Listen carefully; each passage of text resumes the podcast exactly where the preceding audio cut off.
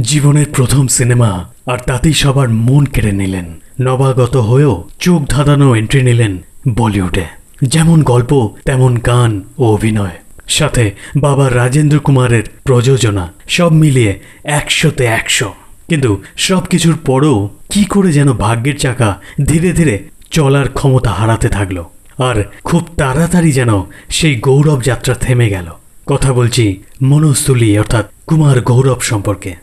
কুমার গৌরবের জন্ম উনিশশো ষাট সাল এগারোই জুলাই, উত্তরপ্রদেশ। তার পরিবার পার্টিশনের পর পাকিস্তান থেকে ভারতে চলে আসে।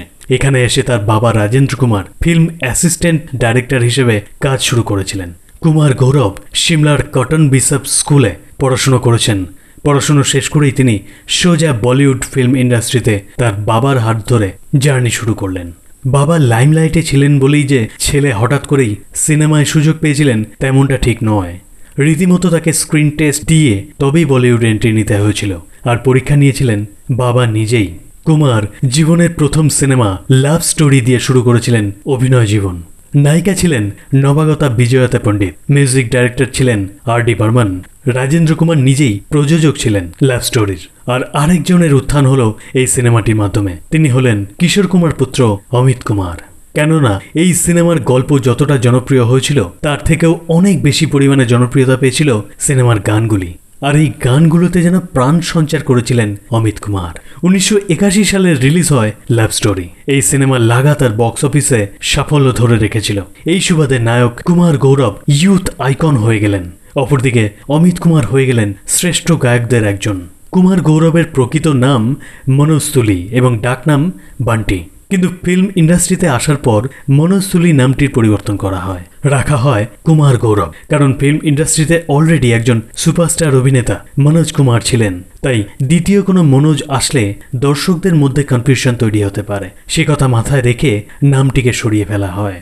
লাভ স্টোরি চলার সময় নবাগতা বিজয়তা পণ্ডিতের সঙ্গে প্রেমে জড়িয়ে পড়েন কুমার গৌরব। এদিকে বাবা রাজেন্দ্র কুমার, বন্ধু রাজ কাপুরের মেয়ের সঙ্গে ছেলে গৌরবের বিয়ের ব্যবস্থা ঠিক করেন, কিন্তু এই প্রেমের সম্পর্ক জানার পর সেই বিয়ে ভেঙে যায়। রাজ কাপুর এবং রাজেন্দ্র কুমারের বন্ধুত্বের সামান্য হলেও ফাটল ধরে। তবে কুমার গৌরব এবং বিজয়তা পণ্ডিতের প্রেম বেশি দিন স্থায়ী হয়নি।